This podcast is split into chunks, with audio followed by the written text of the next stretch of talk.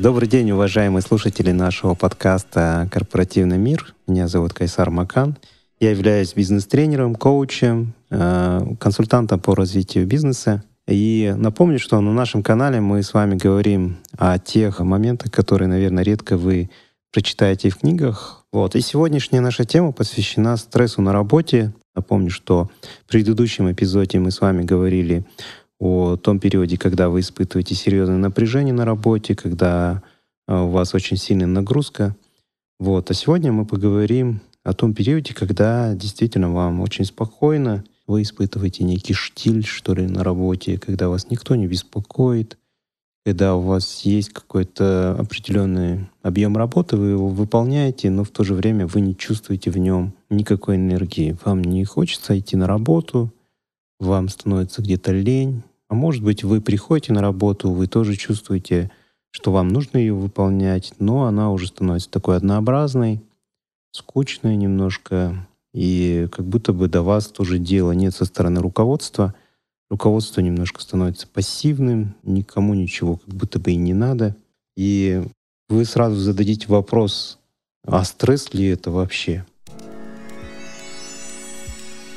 Да, сложно сказать. Э, с медицинской точки зрения, потому что я не медик, но однозначно такие периоды бывают у каждого сотрудника, когда он чувствует себя невостребованным где-то в работе. Когда прям серьезное такое спокойствие в крупных корпорациях эта ситуация возникает чаще, чем в мелких компаниях. Почему? Потому что мы говорили, что крупная компания — это большая махина, в которой существуют свои порядки, и все очень сильно завязано на централизованную власть, так скажем, на ваше руководство. И от их активности зависят дальнейшие действия. Вот насколько они активны, настолько активны их сотрудники. Вот период бывает, когда ваше руководство оно становится таким немножко пассивным. Это может быть связано с какими-то политическими ситуациями там, в отрасли, может быть, предстоящим сменой руководства, может быть, э, с пониманием того, что сейчас им не нужна такая активность. Вот. Ну, такие периоды, в общем-то, существуют. Первый момент, который вам нужно учесть, это причины. То есть вам нужно понять, с чего вдруг в нашей компании стало все очень тихо, никому мы стали не нужны, и те вопросы, которые буквально месяц назад с вас требовали что-то, срочно нужно было сделать, сейчас остались неактуальными. Вы заходите к руководству вашему непосредственно, начинаете что-то там инициировать, и он говорит, там, подожди, либо так вот откладывает стороночку и продолжает как-то очень пассивно реагировать. Либо вообще бывает, не бывает на работе под разными предлогами. Такое тоже бывает. И вы не можете понять, в чем же причина. Поэтому ваша задача понять, к чему это все происходит, и уже разобраться с самим собой.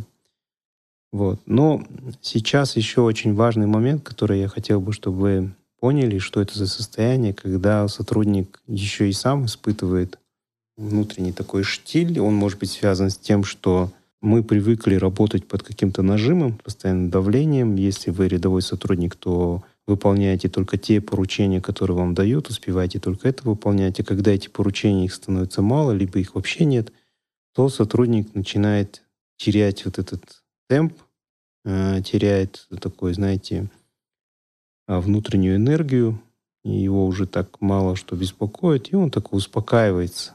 И через какое-то время у него теряется уверенность внутренняя, теряется вера в свою работу, вера вообще в то, что зачем он здесь находится, потому что он как бы становится таким невостребованным. В этой ситуации что бы я вам порекомендовал? Конечно, в первую очередь э, ни в коем случае не расслабляться, не, вот, не расплавляться, можно бы так сказать, не растекаться, не пытаться вот как-то расслабиться в полную, потому что любая такая, как мы говорим, затишье, оно всегда возникает перед серьезной бурей. То есть вот это затишье, оно очень временное, так долго оно может не продолжаться. Некоторые, по некоторым сотрудникам мы можем наблюдать, что они начинают опаздывать на работу, потому что никто не следит за их там, дисциплиной. Некоторые сотрудники во время работы куда-то под разными предлогами начинают уезжать там, на встречи и так далее. Вот. И ну, в целом э, вот эта обстановка начинает расслаблять всех вокруг. И этой ситуацией можно немножко воспользоваться с точки зрения того, что вы можете, а, там, сделать какие-то свои личные дела, которые у вас накопились за долгое время, и вы не успевали сделать. Можно, конечно, заняться саморазвитием. То есть тут не терять время, если у вас свободное время есть, то посвятить себя развитию, там, не знаю, изучению английского языка, может быть, спорту, может быть, прохождению каких-то тренингов, чтением книг и так далее. То есть вот прям посвятить возможность для прокачки самого себя, потому что в будущем, когда этот штиль закончится и начнется новая буря, все ваши новые компетенции, они могут вам пригодиться. А также можно взяться за какие-то проекты, которых вы можете чему-то научиться. Можно не сидеть сложа руки, не ждать, когда вам руководство даст новое поручение, просто придумать что-то, инициировать, если вы знаете, что раньше такой был проект, можете его где-то поднять, возродить. В общем, не сидеть сложа руки и пытаться что-то делать, приобретать новые знания, компетенции. Потому что как только вы покинете этот корпоративный мир, вы поймете то, что одна из важных компетенций выживать вне корпоративного мира — это уметь что-то самому инициировать.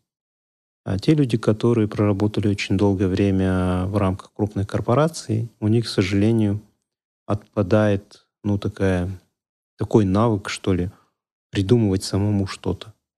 Вот не то чтобы даже придумывать, а, знаете, принимать решения самостоятельно, брать ответственность за какой-то свой новый проект. А, очень часто те люди, которые проработали много лет а, в крупных корпорациях, им сложно создавать свой личный бизнес потом, потому что они привыкли, что есть кто-то, кто им дает поручение, они его выполняют, и как будто бы ответственности за это нет.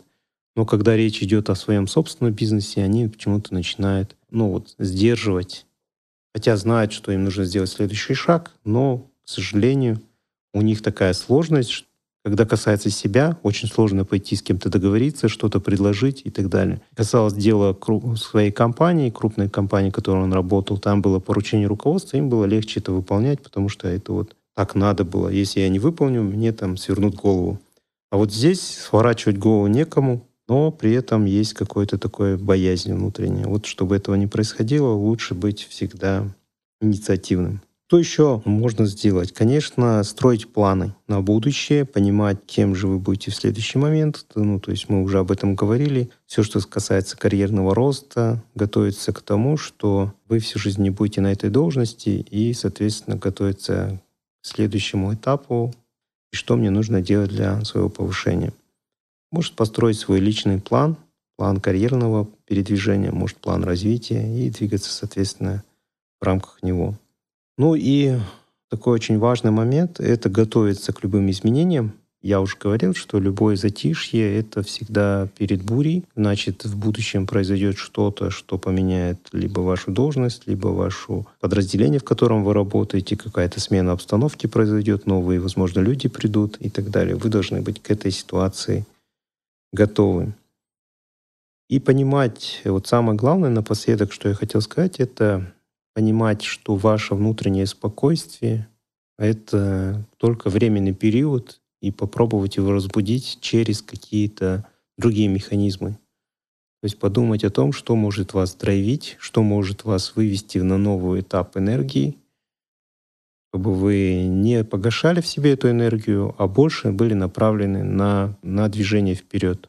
И, потому что без этого движения вы очень быстро зарастете мхом, условно говоря как я всегда говорю, крупные компании очень легко зарасти мхом, потому что вот это все убаюкивает вас, э, комфортные условия, все окей, все здорово, никто вас не беспокоит. Э, человек не понимает, что он находится в неком стрессовом состоянии. Вроде бы спокойно, но в то же время внутреннее его беспокойство, оно вот может на нем сказаться со временем. А и бывают периоды, когда вы думаете, что спокойствие может принести какой-то баланс. И, в принципе, любой человек, конечно, стремится к тому, чтобы у него был какой-то внутренний баланс. Ну, то есть мы стремимся к тому, чтобы у нас было какое-то равновесие, когда у нас будут комфортные условия. Те, кто, к примеру, э, приехал впервые в Астану и строил свою там карьеру, сначала жил где-то там на съемной квартире, потом взял ипотеку, и вот он ждет, когда у него будет собственная квартира, когда он рассчитается с ипотекой, потом у него будет ну, там обставлена квартира, будет машина. И, в общем-то, вот он со временем стремится к тому, чтобы у него было все в порядке, и он был, жил себе спокойно, к этому мы все стремимся. На самом деле жизнь — это некий бой, в котором вы выигрываете один бой, потом у вас следующий бой, да, и вот когда вы купили, наконец, однокомнатную квартиру, обставили ее, потом у вас возникает желание двухкомнатную квартиру купить, потом машину, потом трехкомнатную квартиру. Это с точки зрения материальной, так скажем, да, вот составляющей. То же самое и в работе, и в карьере. Человек такое существо, которого не заканчивается его, так скажем, потребности. И в этом смысле, а, если вы останавливаетесь на каком-то уровне, своем, и вас все это устраивает, то это тоже не окей на самом деле. То есть нужно всегда продолжать думать о том, что у вас будет в следующий момент и к чему дальше нужно будет стремиться. Тем более жизнь наша имеет свойство, годы могут идти очень быстро, и не успеете оглянуться, как вам уже 40 или 50 лет, и как ваши дети выросли. И поэтому думать о том, что будет, что будет в следующем году, что будет через 10 лет и так далее. Еще очень важно, можно в этот период спокойствия еще использовать для хобби, потому что вот это внутреннее, не, то, не только спокойствие, оно еще может внутренне вас как-то есть от того, что вы кому не нужны, или вы ни с чем не востребованы, или работы мало, и вообще скучно стало. А, вот что-то там за окном вашего корпоративного мира происходит, а вы в этом не участвуете, и как-то мир, мир как будто бы идет очень быстро, а вот ваша корпорация, она немножко так вот замедлила темп. Вот и в этой ситуации можно подумать еще о хобби, своем хобби, что вот действительно вас интересует в вашей жизни. Может быть, это, не знаю, музыка, это может быть, не знаю, какие-то коллекции, это может быть какая-то история, путешествие, что угодно, которое дает вам энергию который может в целом в будущем, возможно, даже монетизироваться, почему нет. То есть если вы думаете о том, что когда-нибудь вы покинете эту корпорацию, то наверняка у вас будет, хоть даже на пенсии, почему нет, может возникнуть какая-то идея по тому, чтобы ваше хобби стало неким проектом, которым вы можете монетизировать, получать какие-то деньги. Вот. Или даже в рамках, работая в компании, вы можете это параллельно делать. В принципе, если это не занимает очень много времени, почему нет? Вот. И в целом любое хобби, если оно действительно вы в нем заинтересованы, но вы в нем становитесь мастером, экспертом, соответственно, на этом точно можно делать какие-то деньги и монетизировать свои интересы. Друзья, а, мы поговорили с вами про тот период, когда действительно вы испытываете такое спокойствие, умиротворение, но важно понимать, что умиротворение, оно не должно быть очень долгим, оно не должно засасывать, оно не должно вас приводить к такой привычке, что вам хочется этот комфорт, убаюкивание. Нужно думать о том, что будет в следующий момент и готовиться к любым изменениям. Вот период спокойствия — это тот период, в котором вы должны будете думать, что в следующий момент будет шторм, к этому шторму вы должны быть готовы. А как его делать, мы как раз сегодня с вами об этом поговорили. Благодарю вас за то, что вы прослушали наш очередной эпизод. Я напомню, что вы прослушали подкаст «Корпоративный мир». Меня зовут Кайсар Макан, я являюсь коучем, бизнес-тренером, консультантом по развитию бизнеса. Вот. И напомню, что наш подкаст «Корпоративный мир» посвящен тем вопросам, которые, может быть, редко вы прочитаете в каких-либо книгах. Он посвящен крупной корпорации, крупным компаниям, поэтому и называется корпоративный мир. Я благодарю подкастинг-центр Тулхан и лично Ильдара Кудабергенова за возможность записать этот подкаст. Я жду вас в следующий вторник. Подключайтесь к нам. Подписывайтесь на наш подкаст «Корпоративный мир». До новых встреч. Пока.